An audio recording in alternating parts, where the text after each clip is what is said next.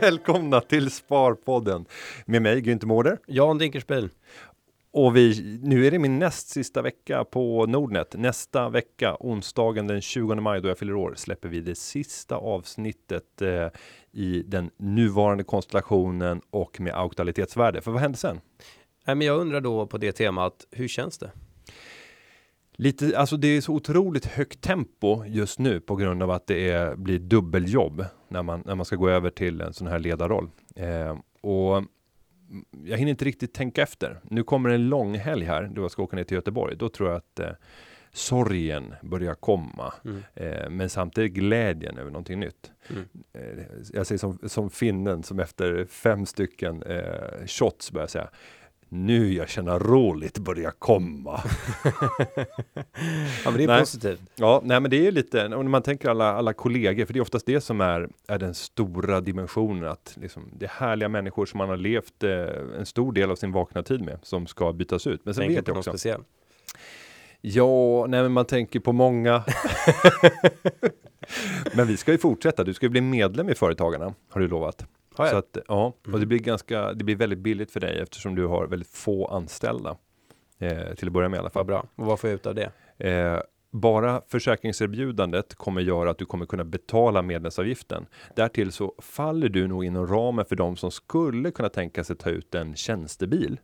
Eh, redan där så kan vi erbjuda 10% off på priset på en BMW till exempel. Så Sen- att anledningen till att gå med i Företagarna är sparat Nej, krona? nej, du ska ju naturligtvis stötta det idépolitiska arbetet att förbättra klimatet för företagare i Sverige och göra det till det bästa klimatet i Europa. Det ska, men hjärtat, det, det där är hjärtat Mm. och det där är 40 och 50-talister mycket bättre på, liksom att stötta den goda saken och vara medlem i idéburna organisationer. Det Jag tror att du har fel, tror du inte det? Jo, det är bara att titta på hur många av oss 70, 80 och 90-talister är medlemmar bara för den goda saken i en idéburen organisation. Om det inte är sådana tillfälliga hyper som man ser. Typ Missing People har ju haft ett jättestort uppsving. Sjöräddningen, Ja. ja, den goda saken, men det är fortfarande också för många en, en väldigt härlig försäkring att ha. Men tror du inte att samma, tror inte att drivkraften har ökat snarare än att den har gått ner, men att den sker i ett nytt format Jo. idag? Att man inte förlitar sig på den gamla folkrörelsen? Ja, engagemanget är högre än någonsin Ja. tidigare. Det är bara att titta på nätet framförallt som skapar en plattform där du kan få större genomslag än vad du kan få i de gamla organisationsstrukturerna där det är årsmöte, ljummet kaffe och torr kaka och sen ska man väljas till suppleant i styrelsen för att kunna liksom, lägga en motion på stora riksmötet. Så istället för att betala 299 kronor i månaden till Günther Mårder så börjar man blogga om på temat eh, hur vi förbättrar företagandet i Sverige. Om man tror att man har större genomslagskraft så ska man göra det. Mm. Men om man tror att jag tillsammans med 70 000 andra företag har större möjlighet att påverka än vad du ensamt har, då är det ju bättre att joina teamet. Eh, och det är faktiskt en otrolig, en otrolig kraft märker man eh, när, när, eh, när man som liksom företrädare för företagarna ber om ett möte. Eh, Hur ser medlemstillväxten ut? Är det, eh, är det som på aktiespararna där du hela tiden var tvungen att, till, att täppa till ett eh, liksom, svart hål eller är det hur ser förutsättningarna ut? Nej, aktiespararna var annorlunda, för där var det så mycket som kunde sägas vara en tidningsprenumeration av den nya generationen och det kostade 365 kronor att vara med och du fick 11 nummer av tidningen Aktiespararen. Så att många var ju med bara för att det var en billig tidningsprenumeration och då följer den börsen, utvecklingen. När det gäller idépolitiska arbetet, är där var det en successivt nedgång hela tiden. Få står beredda att betala en organisation för att driva en politik i mina intressen. I en värld där sparekonomerna har tagit över det ansvaret också. Ja, nej, PR, PR-mässigt absolut. Ja. Men eh, att kunna ta ansvar, nej. Alltså, jag har ju inte i min roll som sparekonom kunnat ta ansvar och gå in och driva fall. Eh, att kunna driva liksom, processer mot företag skulle aldrig inträffa. Som läget. sann politiker så känner jag inte riktigt att du svarade på min fråga. Nej, men- och för företagarna så är det Du kanske inte vet? Jo, det, det vet jag. Alltså det är en, en, en svagt sjunkande utveckling Mm. och det har varit det under ganska lång tid. Och det tror jag hänger samman med just det här svårigheten att få ett engagemang och få någon att vilja betala för det idépolitiska. Vad pyntar man? Eh, ungefär 2900 kronor eh, för de minsta företagen. Sen baseras det på Per år. antalet anställda. Ja. Mm. Eh, och därför så måste man ju titta på hur skapar man de här förmånerna som gör att du kan försvara hela medlemsavgiften och mer därtill bara med hjälp av sänkta kostnader. Ta mobiltelefoni. Vad kommer du ha när du slutar? Vilken leverantör kommer Tre. du välja? Ja, det är klart du kommer ha. Mm. Men Tele2 är bättre. Nej, jag har jobbat på tre, så det är klart att jag är lojal min tidigare Självklart. arbetsgivare. Nej, men, men eh, om man har Tele2 eller kan tänka sig att byta till Tele2 så kommer du att kunna få det bästa abonnemanget som går att få för en företagare. Mhm. Eh, så att titta på sådana här typer av erbjudanden och är det någon företagare som lyssnar där ute och så tänker så här att ja, men jag har ju kostnader för någonting i mitt företagande där vi i kraft av 70 000 företag skulle kunna förhandla ner priset. Kontakta mig eller, eller organisationen så ska vi lösa det. Gott så. Ja, Vi hoppar in på den här Jonas. podcasten sponsras av Företagarna. Företagarna. nu över till Nordnet. Nu över till ordet. Mm. Eh, för hur ställer man frågor till oss? Men du, du, eh, vi Det kommer är, så köra... dags, det är så dags. Ja, vi kommer köra ytterligare några poddar. Du Ja. la nästan upp det på ett sätt som att eh, nästa vecka är det sista poddavsnittet. Och så är det ju inte. Nej, utan vi kommer att ha olika poddar i olika format över hela sommaren fram till augusti. Ja, och, och det kommer vara jag och Jan, eller jag tillsammans med en gäst, eller Jan tillsammans med en gäst. Yes. Eh, men det kommer vara förinspelat. Så det kommer inte vara färska avsnitt. Så därför om man ställer frågor nu så kommer man inte kunna få svar på dem. Så nu är typ sista chansen för att få svar till nästa vecka.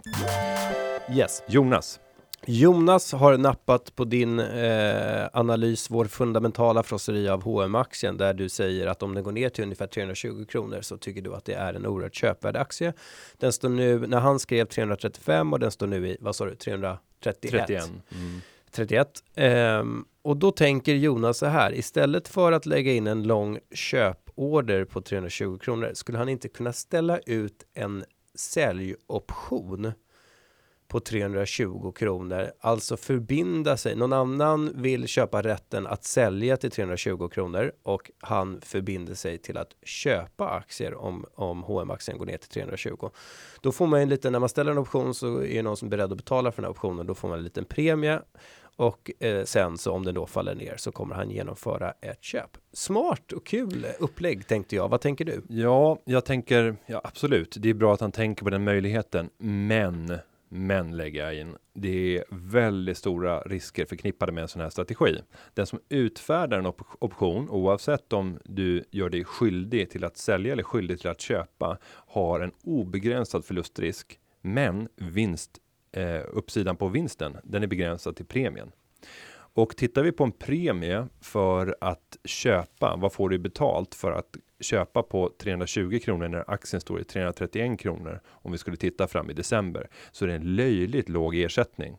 Så för, att, för en löjligt låg ersättning så tar du obegränsad risk. För det skulle faktiskt kunna vara så att Hennes Mauritz aktien havererar fullständigt. Det är en bluff. Det är osannolikt. Och Det är osannolikt. Men, men tittar vi på aktiemarknaden historiskt så är ett fall på 30-40% inte helt orealistiskt. Mm. Även Hennes Mauritz har fallit så pass mycket under ganska korta perioder.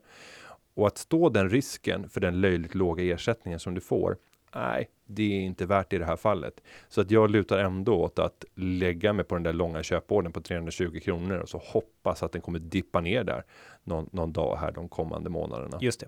För om räntorna, marknadsräntorna går upp och eh, världen eh, går in i ett, eh, ett tillstånd där aktiemarknaden värderas ner globalt och helt plötsligt så rasar börsen med 15% då kommer H&M dra- H&M aktien drabbas också och då kommer Mm. du revidera din åsikt kring att H&M aktien är köpvärd på 320 kronor. Ja, det tillkommer ny information om marknadsrisken. Mm.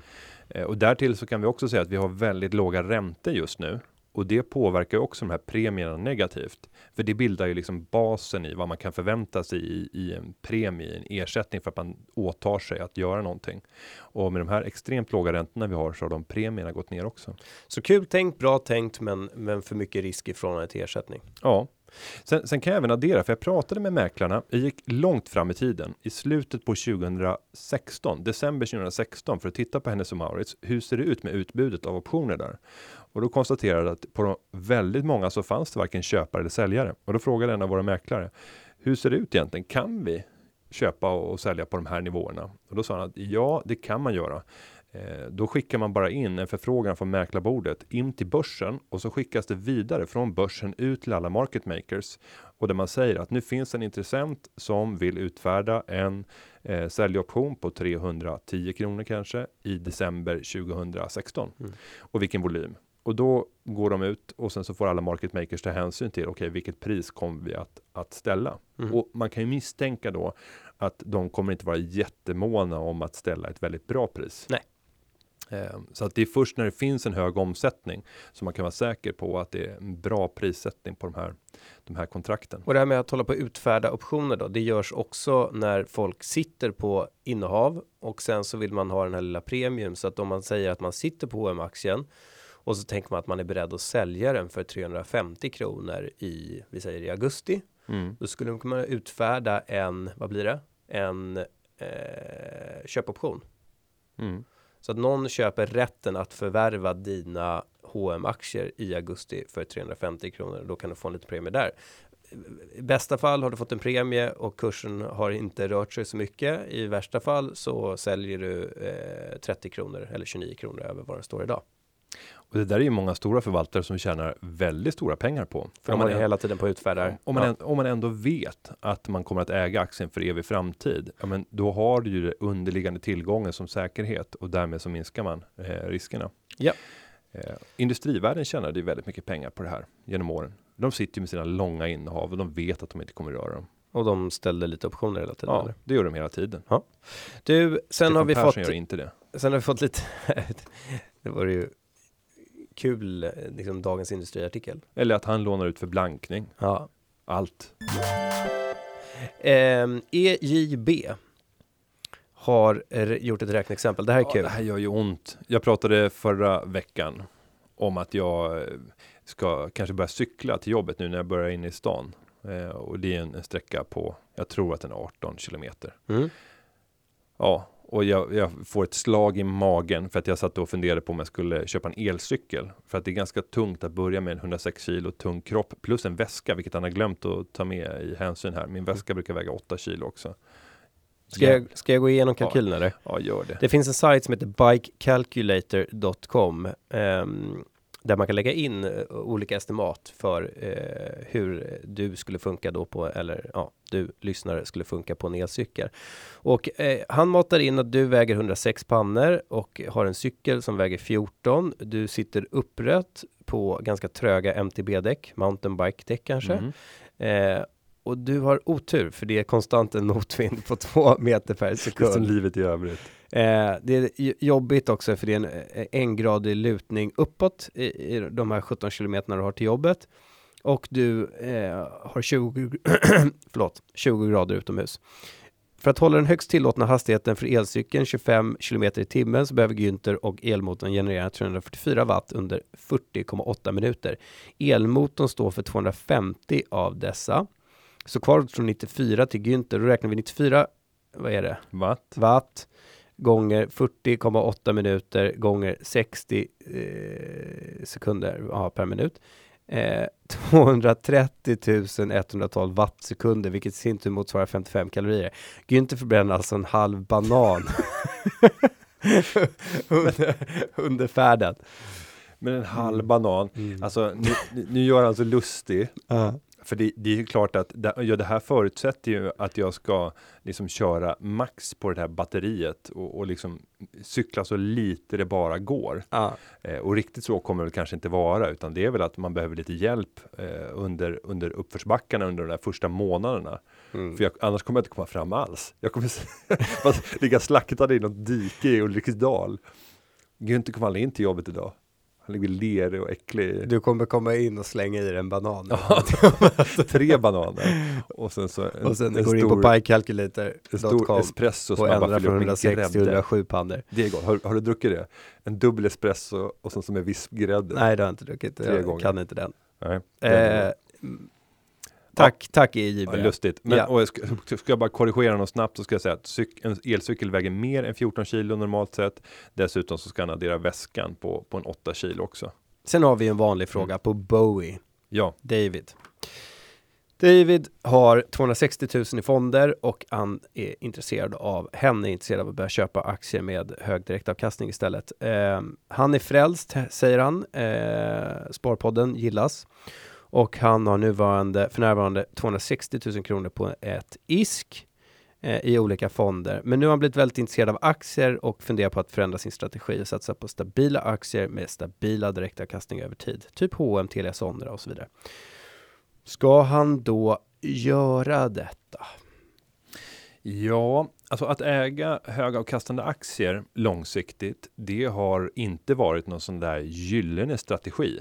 Det har varken eh, under eller överpresterat. Normalt sett så brukar man ha lägre standardavvikelser eh, i sin, sin portfölj om man äger mycket högavkastande aktier. Men eh, ja, med det, med, det, med det sagt så tycker jag ändå att det kan vara en, en spännande väg in i ett aktiesparande. För att det är så att säga den lägsta risken att komma in. Nu nämner han en aktie som Telia Sonera som normalt sett inte gör så stora kursutflykter. Eh, ska vi titta på andra högavkastande aktier just nu Ratos. eh, så tar, tar vi på large cap så har du Tieto konsultbolaget med eh, 6,2% i direktavkastning, men de delade ut 273% av sin vinst. Eh, så det kommer inte det kommer inte vara hållbart om det inte visar sig att det var en tillfällig svacka. Ratos däremot, eh, de delar ut strax under 100% av vinsten, vilket ger nästan 6 eh, Du har Telia Sonera, Nordea, Swedbank, Atlas Copco, SEB, Handelsbanken, NCC, Tele2, MTG, AstraZeneca. Där Mm. har du de aktierna som just nu levererar högst direktavkastning. Kan vi inte bara säga att han kan vi börja lite? Se hur det går. Ja, absolut. Mm. Och, och kanske välja liksom med fördel investmentbolag för att på så sätt ha lite hedgen, att man får en bra riskspridning när det gäller det bolagsspecifika. Ska vi göra Per H Börjesson glad? Ja, men det gör vi väl alltid. Ja, Ja. men titta på, på men, men de vill gå över till ett enskilt aktiesparande. ja men det är det jag tycker är lite tråkigt i din rekommendation. Att du säger lämna fondsparande och gå in i investmentbolag som är mot, typ motsvarande fond. Men, Mm. men gör Per H glad. Ja, men där finns det ju en, en spiltan investmentbolagsfond Ja. som köper aktier ja. i investmentbolag och tar 0,2 i avgifter, vilket är fördelaktigt. Sen så har, har investmentbolagen historiskt visat sig Den här podcasten är högre- sponsrad av Ja, vi tackar. Företagarna och, och Spiltan. Spiltan. Mm. Ehm, Fan, vi måste fakturera snart. Ja, absolut. Vi går vidare till eh, Mattis, va? Har ni, vi, visst får vi ändå, får vi, får vi credda oss själva i det här programmet? Eller? får vi alltid göra. Att vi de facto rekommenderar fonder som ofta eh, typ slashar Nordnets marginaler. Ja. Ja. För, eh, för att eh, som alla känner till så tjänar Nordnet pengar på provisioner. Eh, så att om du köper en, en fond på Nordnets plattform så får Nordnet normalt ska jag säga hälften av förvaltningsavgiften. Mm. Och då hade det varit mycket bättre om vi hade stått och rekommenderat fonder som kostade 3 och så sa Exakt. vi det är värt det för att du får en så bra förvaltning. För då hade vi fått en Så om du inte tror årligen. på enkel passiv förvaltning så köp något riktigt exotiskt. Ja, riktigt procent. något riktigt dyrt. Nej, det har ni själva, det är fel. Mm. Ehm, och i spiltan så får vi då 0,1 procent i ersättning. jag tycker Mattis är, är, är kul. Mm. Han är ordförande i en bostadsrättsförening och ska omförhandla räntan. Ska han då ha rörligt eller bundet? Tjena boys, jag är ordförande i en nybyggd bostadsrättsförening i Västra Hamnen i Malmö med 107 lägenheter. Vilket ansvar! Mm. Eh, föreningen har en belåningsgrad på 35% vilket gör att räntekostnader är vår enskilt största kostnad. De har en snittränta på 3,34. Eh, nej, de har en eh, eh ekonomiska planen är baserad på 3,34 men nu sitter de på eh, rörlig ränta på 1,11. Eh, och det här resulterar i att det är en väldigt välmående förening. Nu ska han ta in offerter för att omförhandla lånen. Personligen har jag allt rörligt och sparar istället överskottet för att ha det som en buffert vid eventuella räntehöjningar. I en förening med 107 medlemmar där alla har olika ekonomiska förutsättningar känner jag dock ett ansvar att månadsavgifterna inte fluktuerar allt för mycket från år till år. Schysst Mattis. Han känns som en Mm. ansvarstagande Det är ordförande. en bra ordförande. Ja. Mm. Nu till frågan. Hur hade ni förhandlat lånen med banken? Ska jag lägga upp det på olika löp löptider? Säg en tredjedel rörligt, en tredjedel på fem år, en tredjedel på tio år. Eh, eller skulle man kunna upprätta en räntefond, alltså lägga allting på temat Günther tycker alltid att man ska allting rörligt för att man kommer förlora på att binda. Skulle han då kunna lägga upp en räntefond för att i tider med högre ränta täcka detta med räntefonden och då inte behöva höja månadsavgifterna? Alltså någon typ av buffert. Då slipper vi den här försäkringskostnaden med att binda lånen och vi får ränta på pengarna. Win-win. Tyckte det kändes kreativt. Günther och Jan, vad säger ni? Först och främst Mattis, vilken ordförande. Du får Mm. Det är gärna komma in, eh, BRF-furiren. Ja, Vill, ja, vill han flytta in på Östermalm så får han komma vilken dag som helst, eller hur Jan? absolut. Du har ett, ett ledigt skyffe. Han kan bo med Nikolaj inne, inne i Mm. hörnet. Nej, men eh, föreningar brukar ju normalt sett faktiskt väldigt ofta binda sig på väldigt ofördelaktigt långa tider. För att man känner sig stressad och som ordförande så är det få som kommer tacka dig om det blir rätt. Men alla kommer skylla på dig om det blir fel. Så där har man en sån där inbyggd modell för risktagande som gör att du tjänar ingenting som, som ordförande. Och din andel, 107 lägenheter, säg att de är lika stora ungefär. Ja, då har du mindre än 1% av, av det positiva resultatet som skapas tillförs dig. Och, och på så pass lite lån som det handlade om. Ja, det vet vi inte. Det stod inte i absoluta tal. Det stod bara 35% Men man kan tänka sig att det är en ganska liten försumbar vinst som de kan göra. Så han får fundera. Vill han ändå liksom ta ansvar och fatta ett ekonomiskt rationellt beslut eh, så är det ändå att ligga på på rörlig, eh, rörlig ränta. Men då måste det också kunna finnas en flexibilitet i föreningen och att alla pengar som man får in nu i avgifter inte går till räntebetalningar. Då är det riktigt farligt, för då står man förmodligen och tvingas höja avgiften om räntan stiger. Hur tänker du då? Ska han ligga på en räntebuffert eller ska han bara amortera? För att det, det handlar ju om att han, han eh, minskar sina räntekostnader. Ja, räntefond som man pratar om. Beroende på vilka villkor som de kan få och kan de ligga på 1,1 i ränta, då är det ändå att betrakta som i ett riskfritt perspektiv en väldigt attraktiv sparränta. Så att amortera på 1,1% i föreningen känns rimligt. Att gå in och spekulera med föreningens pengar, det kan man ju göra om medlemmarna är överens om det. Fast det föreslår han ju inte. Nej, men, men, men det är ju ett alternativ och det är det jag ofta brukar säga till privatpersoner. Inte spekulera utan ligga i ett långsiktigt börssparande där man avsätter varje månad den slant som skiljer upp till en femårig ränta. Den mellanskillnaden mot rörlig, den lägger man hela tiden i en, en gratis indexfond till exempel. Jag tänker mig också att eh, precis som han är inne på så sitter man med väldigt många olika typer av människor och någonstans om det ska byggas upp en räntebuffert så ska du ha en positiv resultaträkning i föreningen. Och sen så kommer det att eh, skapas lite kassa på balansräkningen.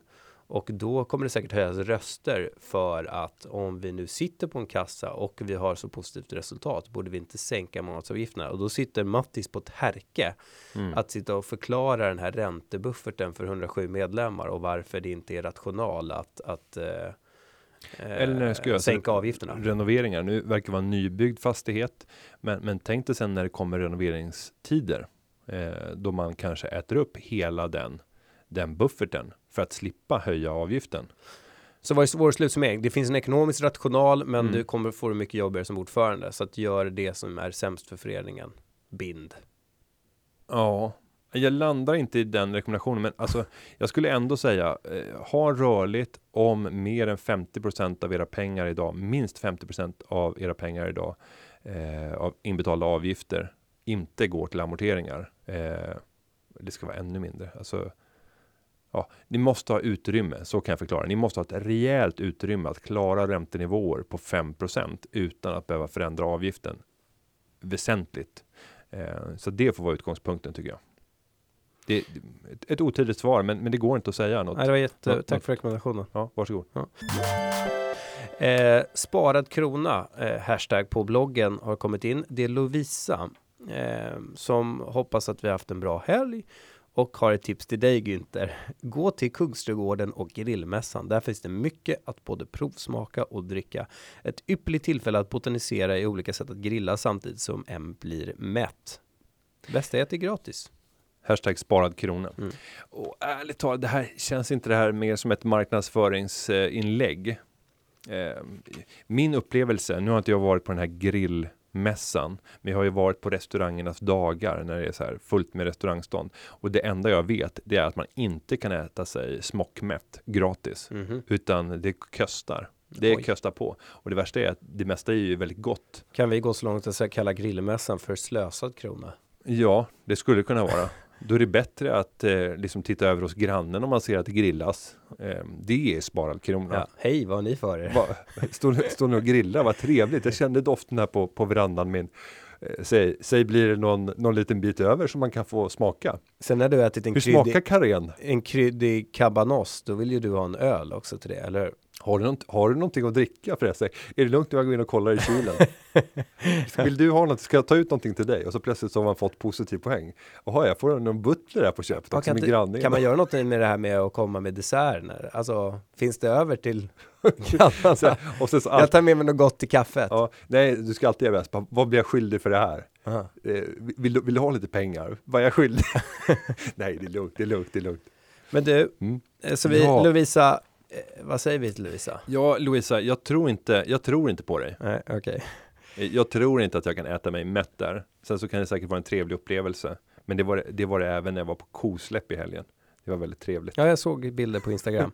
Det var helt sinnessjukt. Över tusen pers på kosläpp. Det är alltså när de får komma Ute på- ut. Ja, jag åkte till Bögs gård Ja.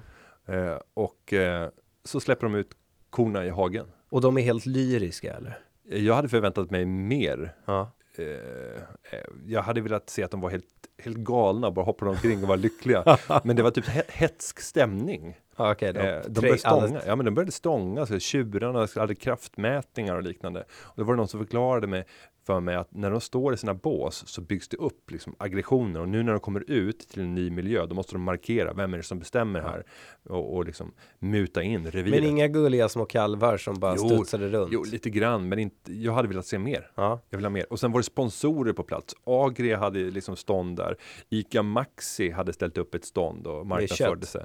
Nej, köttmacka, nötköttmacka. Ja. Nej, de stod och delade ut Festis och, torra gifflar. Ja, Okej. Du, eh, på samma tema då, Ja, för det här så har måste vi vi ta upp. fått eh, presenter. Ja, Eh, läs brevet. vi har jag fått fick här. ett brev, eller det fick jag inte alls. Johan Tidestad, Nordnets kommunikationsavdelning, fick ett brev, Varför har inte vi fått det? paket. Ja, men vi har ju fått presenterna. Mm. Eh, och i våra händer håller vi två stycken nyproducerade kokböcker som heter Måltid på nolltid. Kul titel. Jag ska läsa brevet. Mm. Hej Jan och Günther. Jag och min kollega Johan på Ung Företagsamhet Västerbotten vill tacka er för alla underbara timmar med Sparpodden. Vi åker ofta långt, Umeå, Vilhelmina 46 mil tur och retur och försöker alltid lägga långresorna på onsdagar så att vi vet att hemresan med ett färskt avsnitt av Sparpodden känns mycket kortare. Vi använder även podden som inspiration i vårt arbete så mångt och mycket går ut på att intressera ungdomar för entreprenörskap, ekonomi och företagsamhet.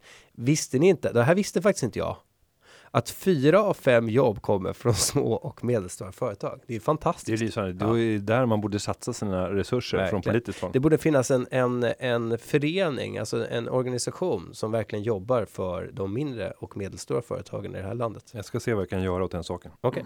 Mm. Presenter kom från en av våra fantastiska UF-företag, alltså Ung Företagsamhet, Måltid på nolltid. Vi vet att Günther kommer att älska kokboken, men hoppas även att Jan kan hitta något som passar till söndagsmiddagarna med familjen. Vi vill även passa på att bjuda in er till SM i Ung Företagsamhet 11-12 maj, måndag, bla bla bla. Du kommer vara där. Jag kommer vara där på finalen och, Och dela det vet pris. nog Johan också för att eh, Jonas, förlåt. Pendeln är snabbaste sättet till Stockholmsmässan och vi bjuder gärna på mat och dryck. Och Jan, prins Daniel kommer. Det var liksom uspen för att jag Mm. skulle gå på det här. Tack än en gång och lycka till era fortsatta karriär. Ni gör skillnad! Utropstecken. Den där sista meningen är ju faktiskt trevligast av allihopa. Även om vi, åh, Günther har på sin mobiltelefon. Nej, jag, la- jag la bort den långt bort. Ja, men den, Är det Erika här som har sin telefon på? ja, det är någon som gör att det blir väldigt störigt här inne. Erika är min, min eh, Jonas. Günther i veckan. det- sådana här initiativ, det här visar på kreativitet, det visar på aktivitet. Jag tycker du formulerar väldigt bra. Du kan söka jobb på Nordnet. Du är välkommen. Nej, men en fantastisk eh, kokbok och det som jag blir så glad över, det är ju att den här är uppbyggd enligt principen, det vill säga matkasse hem, Mm. eh, där man får alla sina råvaror levererade och sen så har man ett veckoprogram för vad man ska laga. Mhm. Eh, och här står det ju vecka ett, ja men då ska man köpa, eller vecka två, då ska jag köpa en gul lök, sex potatisar, en tomat, bakpulver, tomatpuré, 500 gram ris och så vidare. Mhm. Och det här innebär ju nu att med hjälp av den här boken så kommer jag, måltid på nolltid, kommer jag att kunna skrota den förbaskade matkassen som bärs hem till oss varannan vecka Aha. och som kostar multum. Jag går gladeligen ner och köper, eh, köper det här på, ja, kanske inte på, på Lidl, för nu vill min fru ha ekologiskt, men kanske gå till Ica Maxi. Fan, jag hör att det händer grejer hos dig. Det ska sys upp gardiner. och Det ska Jajamensan. ätas ekologiskt. Ja, Dagarna då du sparade x antal procent av din disponibla inkomst är över. det- Mm, Tillbaka till Sparpodden. yes. Olivia. Vill du ta henne? Ja, Olivia, hon är eh, 17 år och hon kommer få 157 000 kronor i fonder. Och nu sitter hon och funderar för hon vill ju byta till billigare fonder alternativt titta på andra andra typer av placeringar. Och nu undrar hon om hon ska byta det här successivt för det finns ju en skatteeffekt att ta hänsyn till. För hon har ägt de här fonderna via ett eh, sparande som föräldrarna haft under lång tid, vilket gör att hon har en, en stor eh, eh, upplupen ränta eller vad säger man, en upplupen skattekostnad som ligger där och väntar. inte ens upp det. Det är vi som gör det. Ja, Ja. Eh, men med stor sannolikhet så är det ju så. Ja. Eh, och nu vill hon vänta, nu vill hon successivt gå över till ett eh, till ett annat typ av sparande. Och det känns riskabelt att köpa fonder för 150 000 på en dag. Hur ska hon göra för att göra det här successivt? Ja. Och ja, är det farligt att köpa på vid ett tillfälle? Jag menar redan idag så har de väl fonder? Alltså jag tycker vi sitter på ett problem här. Eh, Mm. Norman-regeringen eh, etablerade investeringssparkontot och, och du kan få säga att det var på ditt initiativ. Investeringssparkontot var det. Ja, Mm. ja. Vill du säga att det var på, det var på mitt initiativ som ordförande för Aktiespararna? Ja, vd för Aktiespararna. Ja, just det. Det var det var. Som vd för Aktiespararna överräckte jag det förslag som organisationen hade tagit fram och som sedermera kom att bli investeringssparkonto. Och så här i efterhand är du nöjd med att det blev ytterligare ett konto som är väldigt likt kapitalförsäkring, vilket gör att det är mycket svårare för spararna att Ja, men det är bättre än kapitalförsäkringen för att du blir av med den här anonymiteten och att det är du som äger aktien. Ja, du har insättningsgarantin. kapitalförsäkring. Nej, det hade du inte kunnat göra för det är inom försäkringslagstiftningen. Ja. Egentligen var det ju en produkt som är sprungen, det kanske du vill säga, som är sprungen ur Nordnet. Mm. Det var Nordnet som innoverade den produkten. Det- utan avgift va? Ja, det var den första så att säga svenska avgiftsfria kapitalförsäkringen. Ja. Och det var inte meningen att den skulle fungera enligt försäkringslagstiftningen på det sätt Nej. som Nordnet gjorde, gjorde Det gällande. var Claes Danielsson tror jag. Ja, Nuvarande vd för SBAB som forcerade igenom det. Det gjorde han med framgång. Du, men, men då tänker jag i alla fall, precis som du inne Jo, vad jag skulle komma till. Det, det problemet är ju att tidigare, alltså när du då vill byta innehav. eh, Vi utgår ifrån att de sitter med det här i ett aktiekonto eller fondkonto och kommer behöva betala 30% skatt på vinsten. Och då så frågade jag dig inför det här avsnittet, är det verkligen bra? Alltså nu sitter hon med en skatterabatt. Hon sitter med, säg att det är 80% att de här har legat väldigt länge så att de har gått upp och den har gått upp. Den här Handelsbanken Offensiv 100 som jag tittade på. mm. Så 80 procent, ja men då är det 80 procent av 150 000, det är 120 000 som hon har i reavinst säger vi. Om Mm. vi gör schablonmetoden och så 30 procent på 120 000 är 36 000 som hon då måste skatta. Det- Och så tittade jag på den och den, den här Handelsbanken Offensiv, det kan man ju säga, det, det, det är mycket bättre att gå in i MSCI World. För den trackar den liksom exemplariskt med undantag för att den Och då hade du kunnat köpa en ETF för 0,2 procent på den. ja, 0,3, 0,2. Och vad var kostnaden på Handelsbanken Offensiv? 1,6 tror jag. Så det är ohyggligt mycket i. Så det är klart att om du satt med 100 kronor i ett investeringssparkonto och ska välja mellan MSCI World eller eh, Handelsbanken Offensiv så så kan ni själva titta och göra jämförelser på, på de här olika graferna och se att MSCI World är ett bättre alternativ. Och, det, och vi kan säga vad MSCI är. Morgan Stanley Composite Index. Och det är egentligen bara Ett världsindex. Ja, Morgan Stanley har mängder av olika index. Eh, så att det är inga komplicerade ord, utan det är bara att det är deras index. Så bäst skulle man väl säga att. Handelsbanken då i det här fallet gör precis som alla andra banker gör när det blir väldigt tydligt att de har en aktivt eh, som de hävdar en aktivt förvaltad fond eller de prissätter som en aktivt förvaltad fond men den trackar ett, ett, eh, ett passivt index så borde man sänka avgiften radikalt till alla sparare. Men de, jag tror de hade 7 miljarder i fonden och 7 miljarder, 1% på 7 miljarder Mm, är är bra pengar alltså. är, är sju- 70 miljoner kronor och så borde de typ eh, minst ta ner en tredjedel så de tappar 50 miljoner på PNL Mm, och det här är bara en fond. en fond. Så kan du tänka hela fondbolaget när de skulle börja Men se över. tycker du då att det är rätt rekommendation att säga till Olivia att "Ja, men du kan inte hålla på, för det här brukar du säga, titta Mm. inte på skatteeffekten och planera inte dina investeringar efter skatteeffekter. Mm, jag tycker det. Ehm, för att det, det blir alltid felaktigt när man börjar väga in skattemässiga beslut. Det kanske är så att hon, hon kanske inte vill ligga i offensiv och råvaror just nu, vilket hon gör. Mm. Hon kanske vill ha en annan fördelning. Hon kanske till och med skulle vilja ha en, en viss del i kort ränta för att minska risken.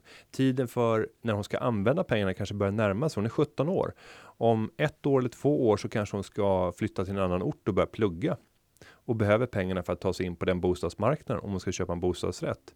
Så att man måste titta på helheten i, i ekonomin och, och att, att bara säga att på grund av skatteskäl så, så vill jag inte sälja utan jag vill invänta. Invänta vad? Jag menar, någon gång kommer ändå utlösa det och då är det bättre att ta det. Just den där räntan på räntan som du får på skattekrediten. Nej, det ska inte vara motivet.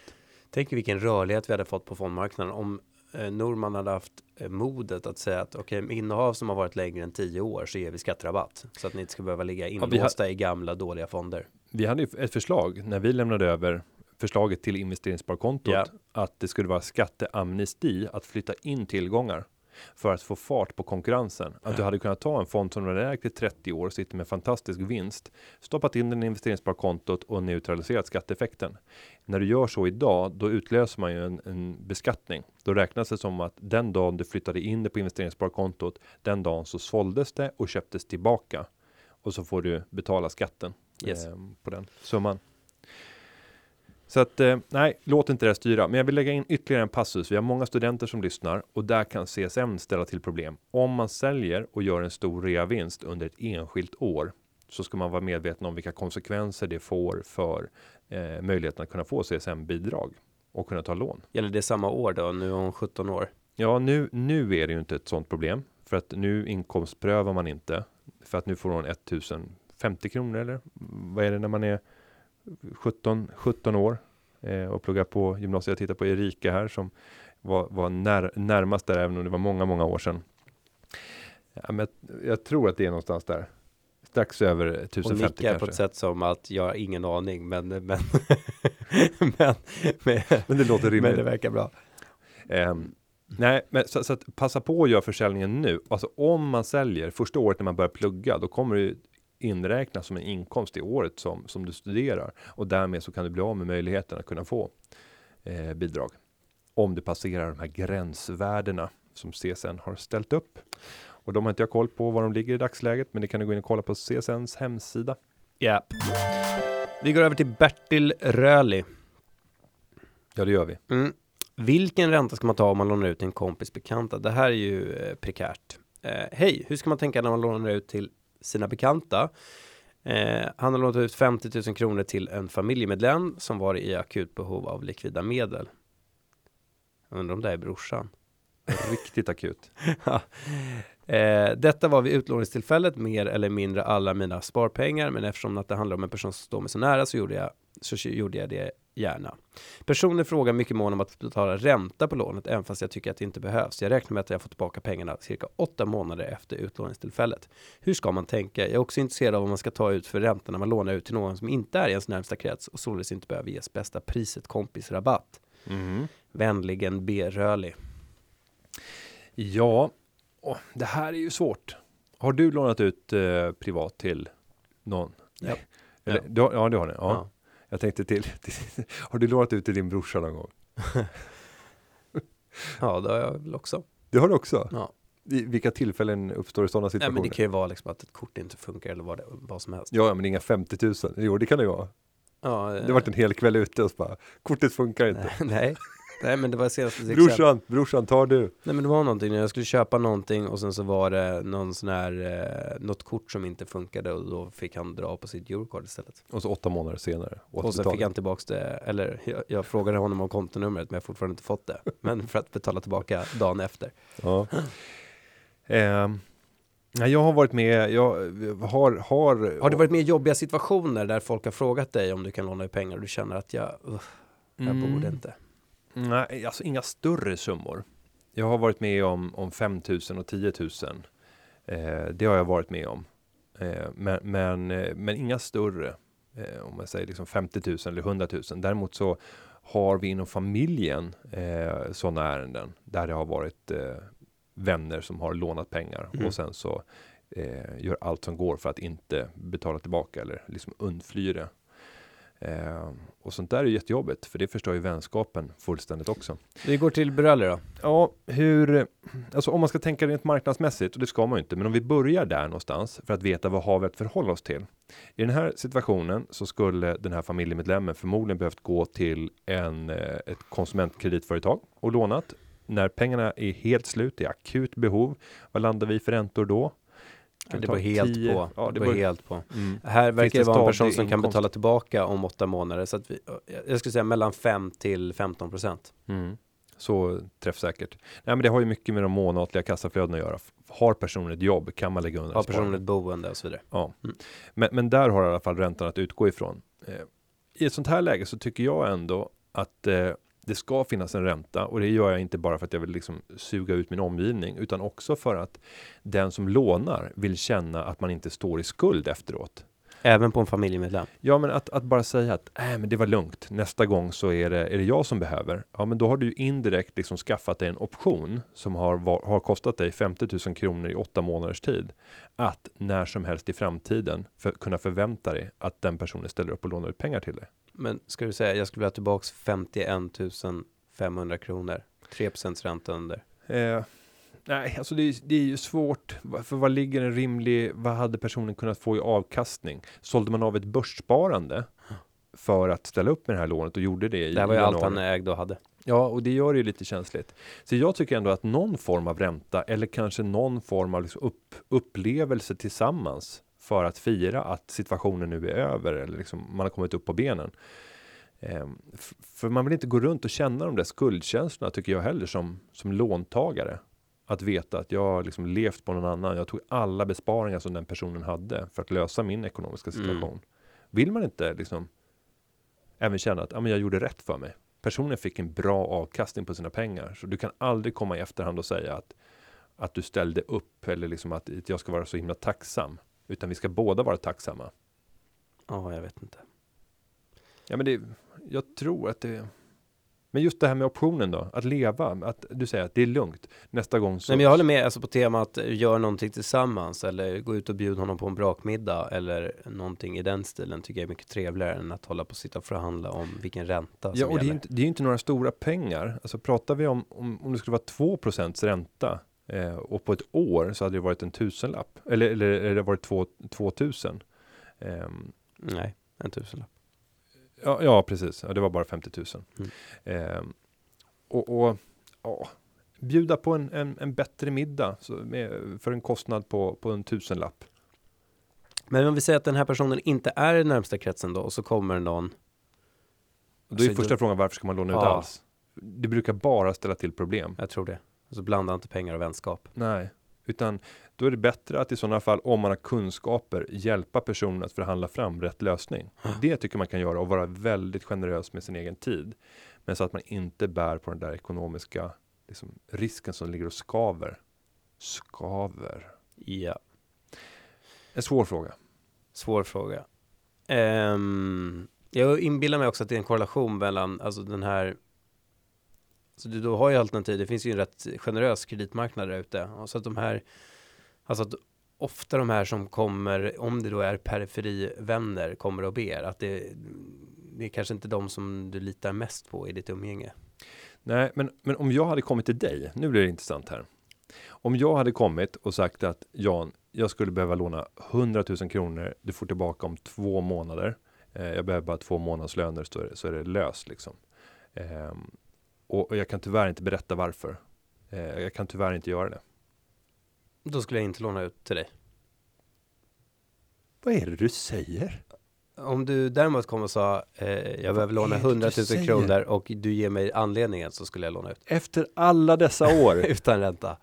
efter alla dessa år. Nej men jag skulle kräva, vad ska du göra med pengarna? Skulle jag fråga. Och fick jag inget svar på det. Jan, skulle... jag, jag kan jag kan, tro mig, jag kan inte berätta. Nej men då. Jag kan berätta när du har lånat ut. Ja, då blir det inget. Jag behöver in förslagen för jag ska gå all in på att Sverige Jag ska vinner. Vardia. Nej men att, jag, jag- så här, Sverige vinner. Euro, Eurovision eh, Song Contest. 100 000 in. 1,5 fick man när, man när jag kollade senast. Nej, nej, man fick 2,3. 2,3. Kan man blanka det? Eh, ja, det kan du göra. Jag tror att du kan gå in på Betfair och säga allt annat. Mm. Så att säga, det inträffar inte. Någon annan än Sverige vinner. Eh, och, och, Det är förmodligen inte så lika bra odds. Du skulle egentligen vilja blanka den där Måns. Ja, ja, men man skulle vilja ställa upp en position. Det jag kommer göra, för jag kommer betta, eh, betta naket. Och det är inte att jag kommer sitta naken och betta, utan det handlar om att jag inte har några säkerheter i, i botten. Eh, på fyra, fem låtar som är givna att gå från semin till finalen. För när man kombinerar de fem så brukar det ge väldigt bra odds. Och det är väldigt lätt att hitta just fem stycken givna mainstream-kort. Mhm. Sen att, att pricka vinnaren. Just nu så tror jag att Sverige kommer att ta hem det här. Eh, och det är den 23 som, som eh, vi får svaret. Är han favorittippad av svenska bettfirmor? Med råge, nej inte svenska. All o- jag säger som prins Daniel, all over the place. all over the place. All over the place. Mm. Gott, vi går vidare. Ja.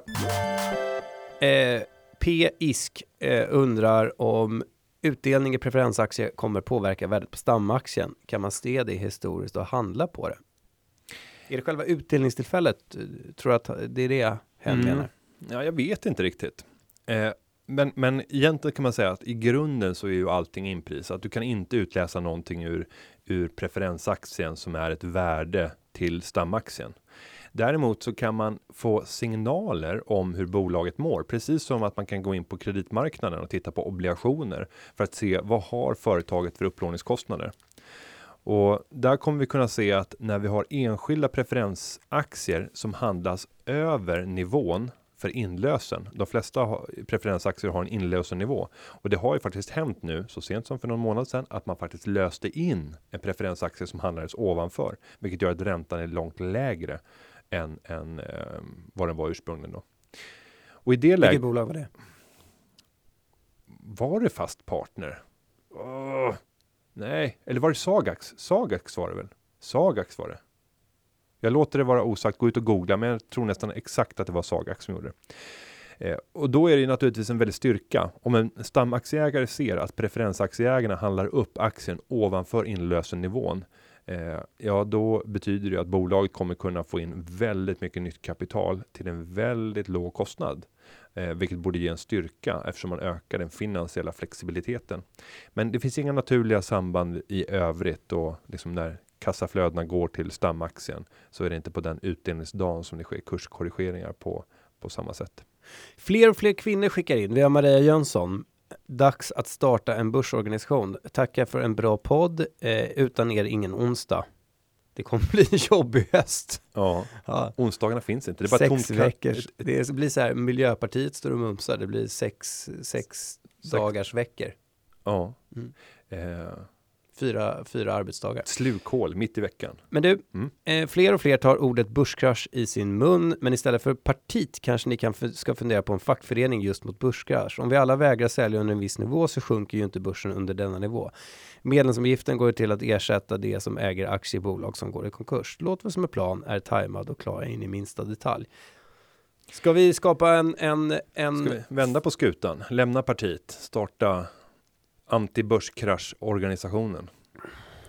Alltså problemet här, det är ju att det skulle vara rent, eh, rent tekniskt möjligt. Alltså du skulle även kunna tänka dig att vi startar en organisation som samlar in så mycket pengar att vi, för vi, vi kommer inte kunna få alla att ansluta sig. Det är det som är problemet. Det kommer alltid finnas någon hedgefond på Caymanöarna som vägrar ansluta sig. Det blir lite jobbigt när. Soros går emot vår strategi. Ja, men Eh, det vi då kan göra, det är att spänna musklerna. Får vi några hundratals miljoner medlemmar och samlar in pengar för att gå in och stödköpa i de Mm. lägena som Det är då eh, du kommer börsen till mig och undrar om jag har 100 000 Ja, det är precis. kronor. Vi måste stödköpa nu. Börsen håller på att falla. Eh, problemet då, det är ju att de här medlemsavgifterna skulle dränera kapital från börsen. För de pengarna skulle annars förmodligen investerats på börsen och gjort att börsen gick bättre än vad den gjorde. Så risken är att vi skapar en organisation där nästan hela världen av investerare ansluter sig. Men vi tar ut så höga medlemsavgifter så att börsen börjar gå sämre till följd av att alla använder sina pengar till medlemsavgifter. Det här är ju mambo jumbo. Vi kan väl i partiet enkelt konstatera att det här inte går att göra. Nej, vi kommer inte driva den här Nej. linjen. Vi förvägrar Maria det här förslaget. Hade det här kommit upp som en motion eh, på, på vår föreningsstämma eller vår partistämma så hade förbundsstyrelsen röstat för avslag eller föreslagit avslag. Sen har vi Katarina som har lyssnat på podden från första avsnittet och tycker att det är super och hon har frågat om hjälp. Hon skulle gärna vilja ha en kort genomgång av sin, min privatekonomi av Günther eftersom du är så otroligt skicklig, helst på telefon eller mejl. Alltså inte i podden. Finns den möjligheten? Jag kan betala för tid. Som ensamförälder med god ekonomi blir jag ändå sårbart. Jag vill gärna få tips. Tror att jag är rätt bra koll, men det kan säkert bli bättre. Tack på förhand. Kan man eh, köpa Günther?